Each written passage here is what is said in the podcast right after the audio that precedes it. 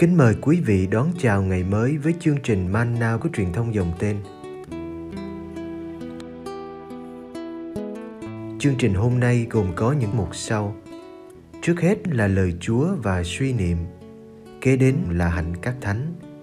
Bây giờ kính mời quý vị cùng theo dõi chương trình.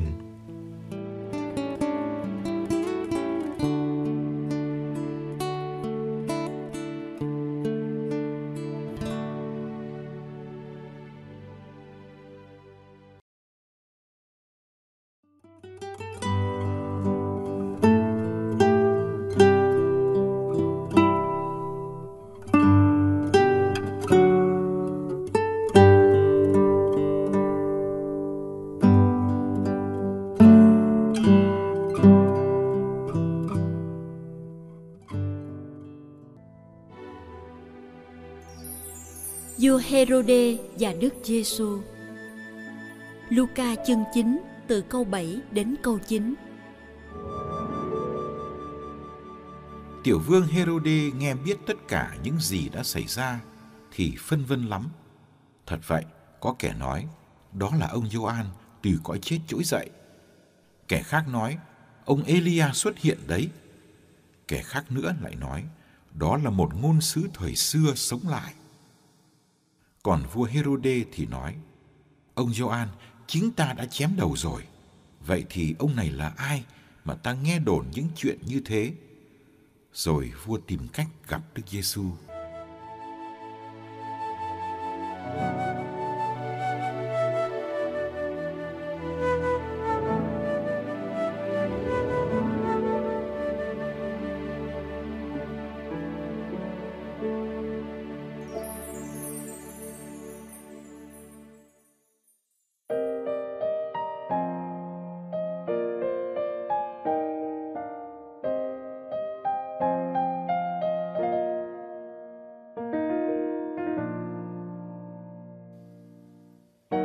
Đức Giêsu với các môn đệ của Ngài đã nổi tiếng ở vùng Galilee qua các hoạt động rao giảng và chữa bệnh. Tiếng đồn về Ngài càng ngày lan rộng, điều đó hẳn đã đến tai của Hêrôđê, vị tiểu vương cai quản vùng Galilee trong hơn 40 năm. Hêrôđê bối rối và lúng túng trước những tin mình nhận được. Ông đã cho chém đầu Gioan Tẩy giả, kẻ được coi là ngôn sứ. Bây giờ lại nổi lên một người khác là Giêsu.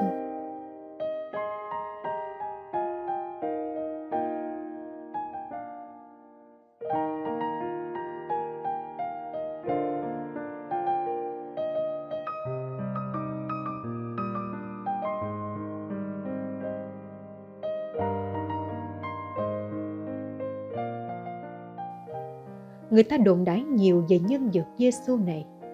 Có một số người nói ông này là Gioan bị chém đầu, nay sống lại.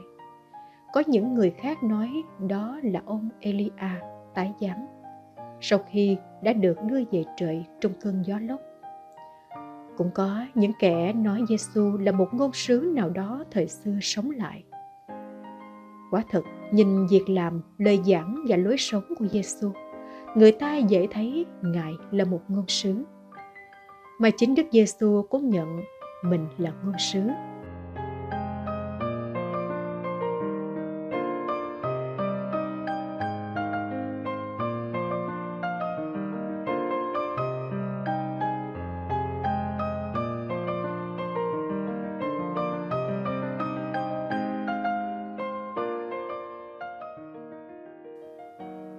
Ông này là ai mà ta nghe đồn những chuyện như thế? Hêrôđê tò mò muốn biết Ngài là ai. Ông không tin Đức Giêsu là Gioan bị chém đầu nên sống lại, và ông tìm cách gặp mặt Ngài. Hêrôđê đã được gặp Đức Giêsu trong cuộc khổ nạn. Lúc ấy, Ngài xuất hiện trong tư cách một phạm nhân. Dù vậy, Hêrôđê cũng vui sướng vì ước ao của mình được thỏa nguyện. Ông đã được nghe Ngài làm những phép lạ lớn lao, nên ông ước mong được chứng kiến tận mắt một vài phép lạ. Tiếc thay, Đức Giêsu đã không muốn chịu Hêrôđê. Ngài đã không trả lời ông, cũng chẳng làm một phép lạ nào. Ngài thanh thản, bình an trước những lời tố cáo của các thượng tế. Ngài không muốn né tránh cái chết mà Ngài biết nằm trong ý định của Cha.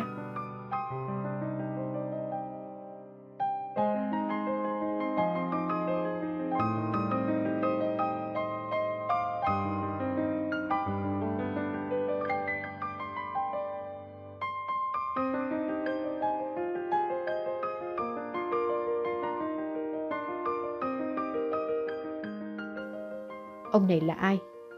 Hêrôđê đã tìm thấy câu trả lời khiến ông bị hụt hẫng. Giêsu chỉ là một anh khờ dại, chỉ đáng bị khinh bỉ và chế giễu. Cuộc tìm kiếm với nhiều tò mò của Hêrôđê kết thúc. Ông chẳng bao giờ biết được Đức Giêsu thật sự là ai.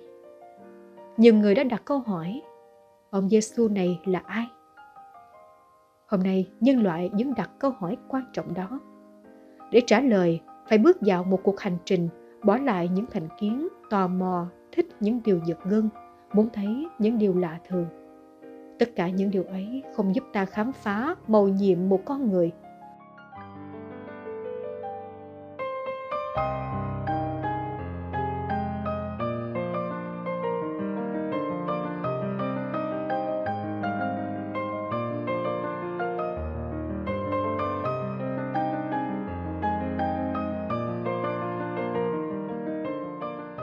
Sự thật về Giêsu có khi lại được nhận ra qua cái im lặng cam chịu, qua sự bất lực đớn đau trên thập giá, hơn là qua sự thi thố quyền năng.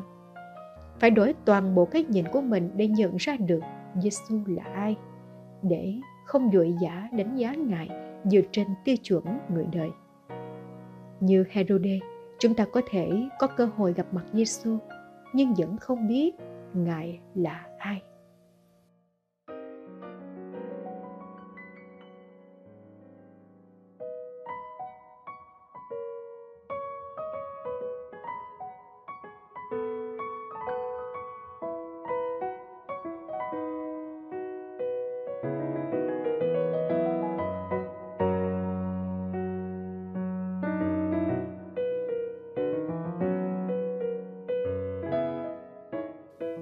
Lạy Chúa, khi đến với Chúa, con tháo bỏ đôi giày, những tham vọng của con cởi bỏ đồng hồ, thời khóa biểu của con đóng lại bút viết, các quan điểm của con bỏ xuống chìa khóa, sự an toàn của con, để con được ở một mình với Ngài. Lạy Thiên Chúa duy nhất và chân thật,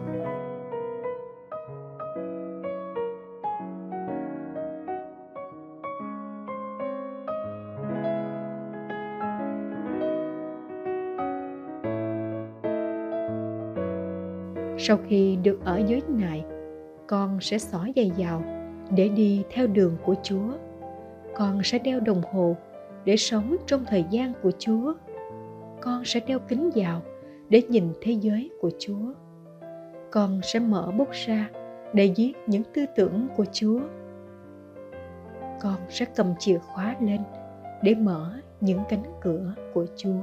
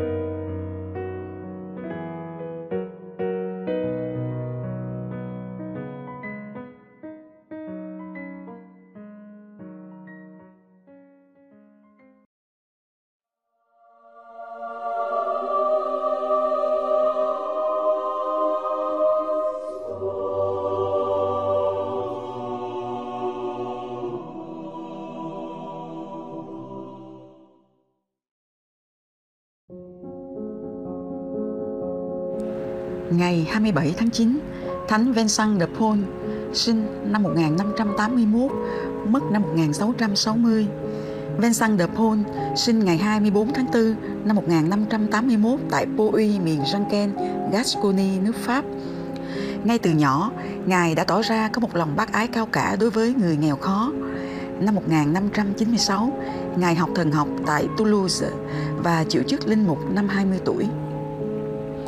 Tháng 7 năm 1605, trong chuyến tàu từ Marseille tới Napoli, tàu của cha Vincent bị hải tặc Thổ Nhĩ Kỳ tấn công và bị bắt giam giữ để bán làm người nô lệ tại Phi Châu.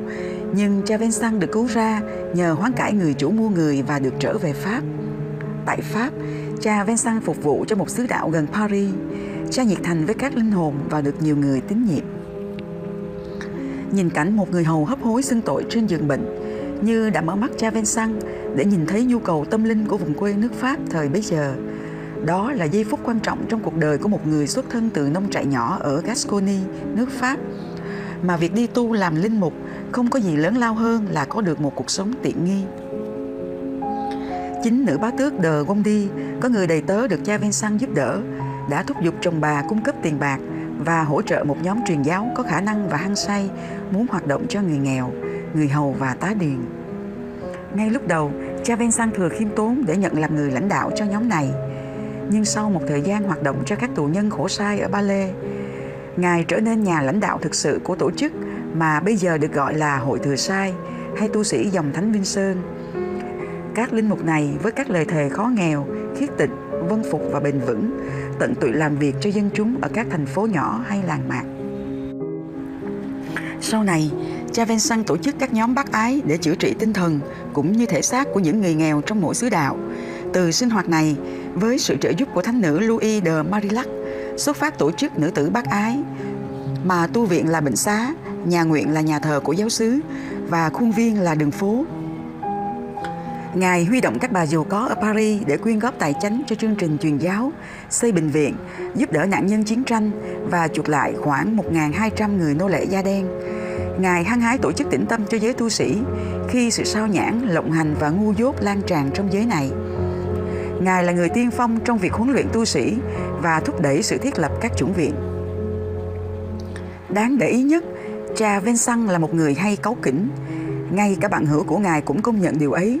Ngài cho biết, nếu không có ơn Chúa, Ngài sẽ rất khó khăn và lạnh lùng, cộc cằn và gắt gỏng. Nhưng Ngài trở nên một người dịu dàng và dễ mến, rất nhạy cảm trước nhu cầu của người khác. Cha Vincent qua đời ngày 27 tháng 9 năm 1660 tại Paris, nước Pháp. Đức Giáo hoàng Benedicto 13 đã tôn phong chân phước cho cha Vincent de Paul ngày 13 tháng 8 năm 1729. 8 năm sau, Đức Giáo hoàng Clemento 12 đã nâng cha Vincent de Paul, vị tông đồ của lòng bác ái, lên hàng hiển thánh ngày 16 tháng 6 năm 1737. Đức Giáo hoàng Leo 13 ngày 12 tháng 5 năm 1885 đã đặt Ngài làm quan thầy của mọi tổ chức bác ái. Nổi bật nhất trong các tổ chức này dĩ nhiên là dòng Thánh Vincent, được thành lập năm 1833 bởi chân phước Federic Ozanam, là người rất ái mộ Thánh Vincent. Sau nhiều cuộc di dời, hài cốt thánh nhân được đặt trong một bức tượng bằng sáp, để trong một chiếc hòm xinh đẹp tại nguyện đường nhà mẹ dòng Thánh Vincent, đường Rue de Sèvres, thành phố Paris. Phần đầu của pho tượng giống hệt như đầu thánh nhân. Tuy nhiên, trái tim còn toàn vẹn của Ngài được đặt trong một chiếc hòm bằng vàng, được bày kín trên bàn thờ đài vị kính Ngài, trong nguyện đường trụ sở nhà mẹ của dòng nữ tử bác ái, tại số 140 đường Rue du Bac, Paris. Cách xa thánh tích Thánh Vincent một chút, bên dưới bàn thờ cạnh là thi hài nguyên vẹn của người con thiêng liêng của Ngài, là thánh nữ Catherine Labouré, người được Đức Mẹ hiện ra và ban cho chiếc ảnh Đức Mẹ hay làm phép lạ.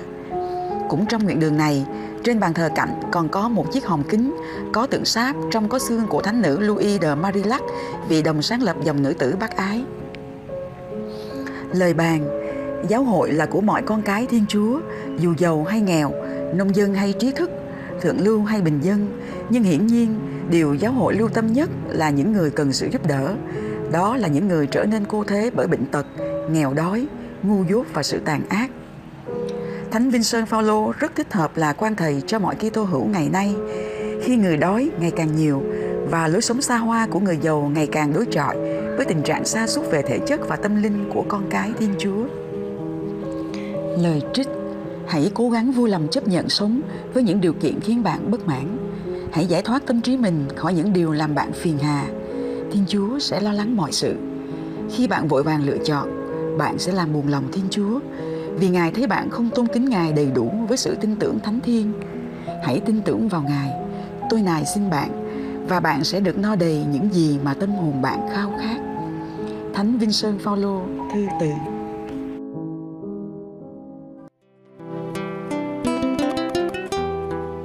Cảm ơn quý vị đã theo dõi chương trình. Kính chúc quý vị một ngày mới tràn đầy niềm vui và ân sủng của Chúa và Mẹ Maria.